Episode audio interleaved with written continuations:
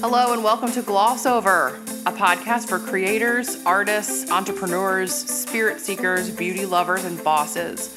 We're taking a deep dive into topics that we just can't gloss over.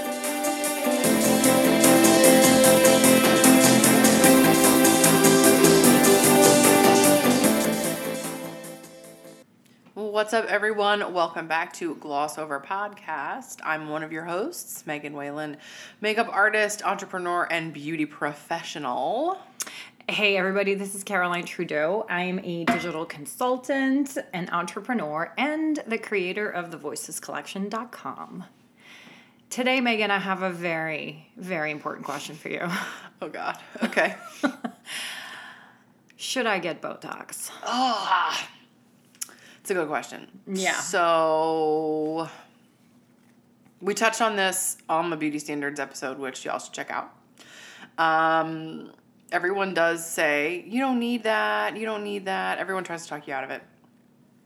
Not everyone. Or most people. really talk you into it. There's sort of two camps, right? That's right? true. There's a There lot of people that I, the- you know, it, mhm. it's sort of becoming a topic, and I'm sort of opening up about it. I guess at this moment, fully, Welcome. Fully open about it. And um, there's a lot of people that just say, "Oh, no big deal. You should totally do it. I'm having a party. Come to my house." Mm. All the way to, you don't need it. Well, let's just be real. Nobody needs it. Nobody. I mean, I lived a long time without it. Full disclosure: I am I am a fan. I am a patient, a Botox patient. I do have some filler as well at my face, and I will say, I find that I embrace the ultimate irony of me standing in the grocery store choosing non-GMO, organic, non-toxic, everything Products with Botox in my face. right. That's pretty funny. But you know what? How do you reconcile that? I. Let's d- talk I- about I, it. I reconcile that with that's just the duality of me. Like, if there's only a certain amount of chemicals I'm willing to put in my body, like, I'm vain enough to choose that, that they're going to go in my face via an injectable, and I'll be healthy in other ways. Right. it's just, You know, it, it's all going to balance out in the end. I hope so. Do you know of any research, any studies, any anything about the long term effects of injecting these chemicals and these you know products into your derma, essentially? I probably should, but I don't. I will say, though, that certain things, like fillers are basically hyaluronic acid, which we use topically all of the time. So the only difference now is that we're using it to fill certain things. But Botox and filler, I should say, are very different things. Right. Botox is basically you're um, paralyzing the muscle, which sounds all very serious, and it can be, which is why you should probably not go to someone's house Right. party and have Botox done. Um, Noted. Because it basically stops very animated movement, an expressive animated movement. Um, so So that the wrinkles Correct. that the Right. contraction of these muscles create Right. will be eliminated. So, for example, I had in my forehead, obviously you can't see it, but there is a video of me getting Botox and filler on my YouTube channel.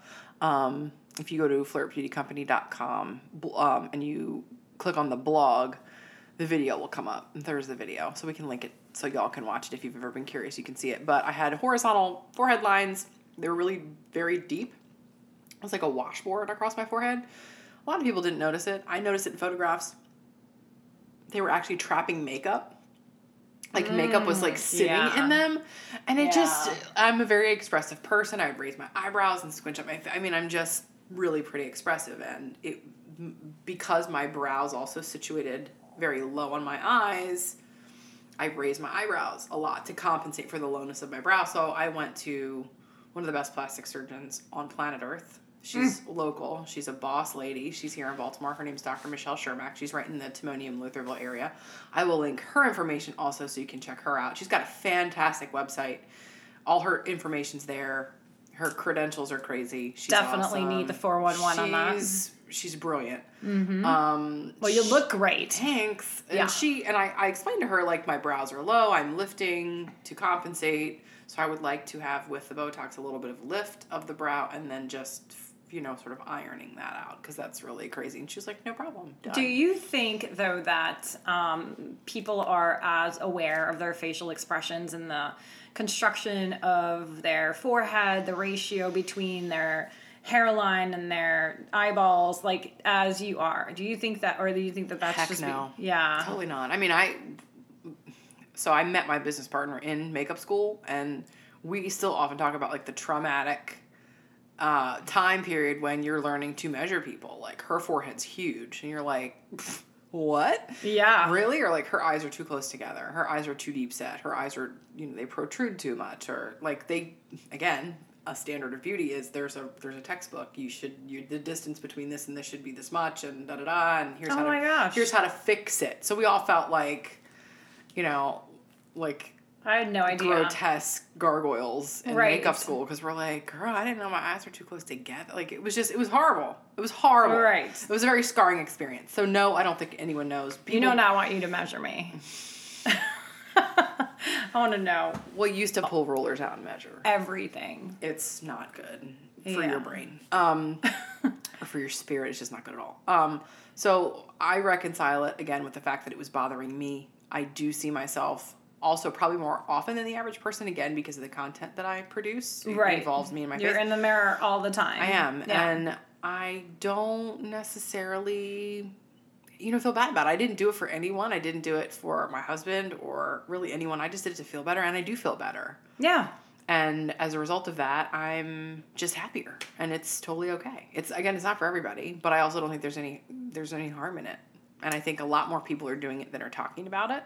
And I think the good news is too is it's not permanent. So if you ever were to go and have it and experience it, and you go, you know, the juice was really not worth the squeeze on this one, then you just don't do it again. Right, because It's it can forever. be pretty expensive, right? It so, like, be. what should somebody like me budget? I'm not going to a party. I need to be with somebody that has your Mm-hmm. amount of knowledge um, in the context of you know what needs to happen in my face because I don't have that knowledge myself. So I need to be educated. I need to be safe.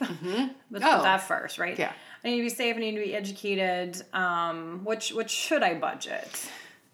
typically botox ranges again depending on a couple practitioners price it differently so some will charge per unit and then others will charge per area of treatment so on average your forehead would cost you say a, a forehead area generally speaking would cost you anywhere from 250 to 650 to 700 dollars depending on what you get done Ouch. depending on what you do. I had a very specific and kind of complicated request. I wanted a brow lift. I wanted these, my fine lines addressed, and I wanted the um, the forehead, the lines across my forehead. So I had a pretty tall order, and I went to a really excellent doctor Right. Um, her approach also is she recognizes that it's not a cheap date and her recommendation is that you go once and then you have a follow-up appointment probably three months later so that the muscle doesn't really have the opportunity to rebound from the treatment Gotcha. and then you can prolong it you can go out for like a year Okay, so so you're not doing it every three months or anything right. You're just going back for a three month checkup. There might be a little update. So basically do it twice and then you can do it yearly Okay. that's her So- that's that is dr shermak's approach to it So you're sort of uh, embarking into a, if you like what you see, it's a long term commitment. Totally. Yeah. Or I mean, here's the thing. I know a lot of people who just let it wear off. And then they like, oh, it's time again. I can move my I can move my eyebrows. It's time to go back. Which is fine. I don't feel like I look frozen. I don't feel like I look all that much different. Right. I just can't emote. Like I, I can't make the goofy faces I make when I talk. And I make goofy faces apparently when I talk. Well, that's why this is a podcast. Because I have a face for podcasting. now. that's so funny. So again, I do think that it's this is my my thing is if it's in your budget and you are going to be able to pay your rent and your mortgage and keep your lights on and eat and pay for your car. If you're like responsible adult and you can pay for it and it's in the budget, do it. And if Well- it's not, don't. yeah, it would be incredibly irresponsible for me at this point in my life to get into that. But um, it is something that I have put some thought into. And at one point, I think that I'd even made a decision that I was going to do it. And then it was just a matter of I think it was before I met you. I was like, I'm just gonna do it. Mm-hmm. I might have even told my sister in law Mallory that you know I made a decision and it's gonna happen, and I'm like gonna get on this like mission, and then circumstances change financially sometimes, and you know the story goes that um, a lot of people you know just oh you don't need it so you know, um, I'm considering it again in the context of this conversation because you're a wealth of information and you're very experienced and you have, you know, resources not only, you know, not just from the financial perspective, but also from your knowledge and, you know, your, your contacts, your network, your, Yeah. your professionals around your team, your Yeah, tribe. because it takes it takes a village. It does take a to keep this train. But you know, it also makes me think as I'm, you know, pondering going back to work um, about sort of this this tipping point in a woman's career potentially, where uh, I mentor a lot of young uh, professionals who are really dying to be recognized for the experience that they bring. Um, you know, sometimes it's not like traditional. I've been in this business for ten years, Right. but it's untraditional experience that is um, you know related to, to some extracurricular or some entrepreneurial endeavors that they have on the side and they just look really young right.